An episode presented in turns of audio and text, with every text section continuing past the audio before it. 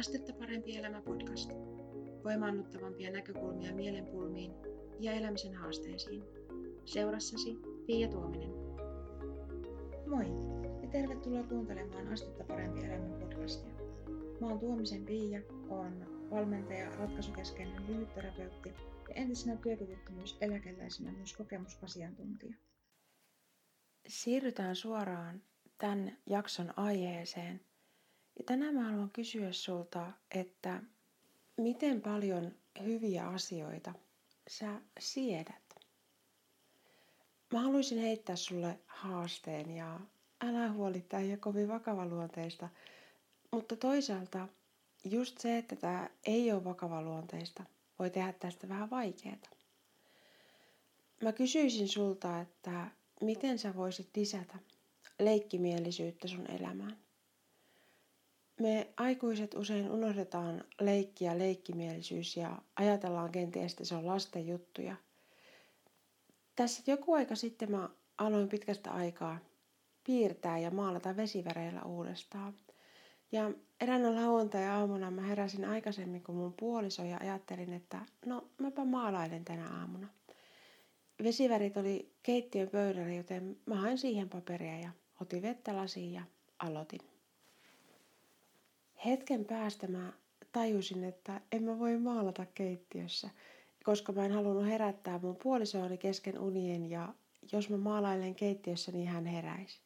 Ja kenties sä ihmettelet, että minkä takia? Vesiväreillä maalaamisestahan ei yleensä kauheasti ääntä lähde. Mutta tiedätkö mitä?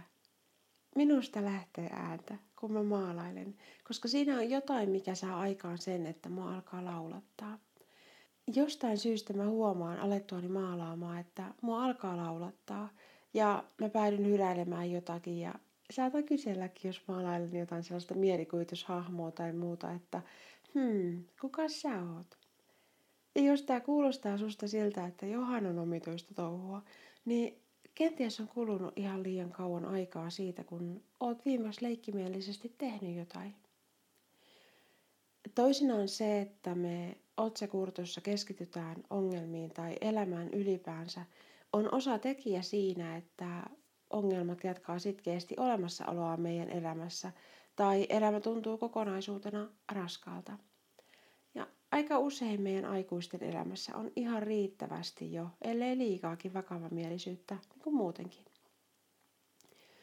Voi olla vaikeaa tehdä jotain ihan vaan sen takia, että se tuntuu kivalta ja kevyeltä. Vaikkapa laulaa ihan vaan laulamisen ilosta tai tehdä jotain muuta, mikä vaan tuntuu susta kevyeltä ja kivalta. Yksi asia, mikä meitä voi tässä estää, voi olla se ajatus, että sä et saa tehdä ihania hyvältä tuntuvia asioita ja että on huono omatunto, jos sellaisia tekee. Yhdenlaisena tekijänä tässä voi olla uskomus siitä, että sä et ansaitse hyvää. Mä en muista, mistä mä kuulin tämän kysymyksen, mutta joskus muistan tällaiseen törmänneeni, että kuinka paljon hyvää sä kestät vastaanottaa. Siinä voi tulla törmäyksiä uskomusten ja oman arvon tunteen kanssa, eikä voidakaan vastaanottaa niitä hyviä asioita, joita elämällä oli tarjota siinä määrin, kun niitä olisi tarjolla. Hyvä asia on, että uskomuksia voi työstää. Toinen ajatus, mikä voi vaikeuttaa mukavia asioiden tekemistä, siis sellaisia, mitkä vaikuttaa lisäävän sun elämään keveyttä ja ilon tunteita, voi olla se, että kokee jotenkin tekemänsä väärin muita ihmisiä kohtaan, kun tekee asioita, joista tulee hyvä olo, koska maailmassa on niin paljon ihmisiä, joilla on asiat tosi kurjasti.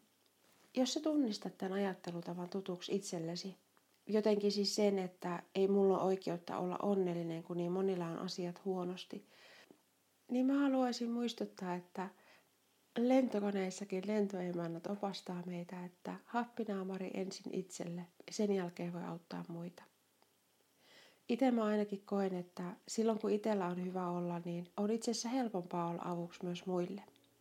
Muutama sellainen asia, mitä mä ehdottaisin, että mietit kuunneltuasi tämän podcast-jakson, niin ensinnäkin, että mitä sellaisia asioita on, sellaisia asioita tai tekemisiä, mitkä lisäisivät sun elämään iloa ja keveyttä. Miten sä voisit tehdä niitä asioita enemmän? Onko ne semmosia, mitä sä teet yksin, vai onko ne semmosia, mihin liittyy muut ihmiset? Miten sä voit lisätä niitä sun arkeen? Tällaista pohdintaa tällä kertaa. Toivottavasti tästä on sulle iloa ja hyötyä, ja jos näin on, niin jaa tää jakso somessa sun tuttaville tai kerro tästä podcastista eteenpäin. Kiitos kun olit mukana kuuntelemassa tätä podcast-jaksoa ja kuulemisiin seuraavassa.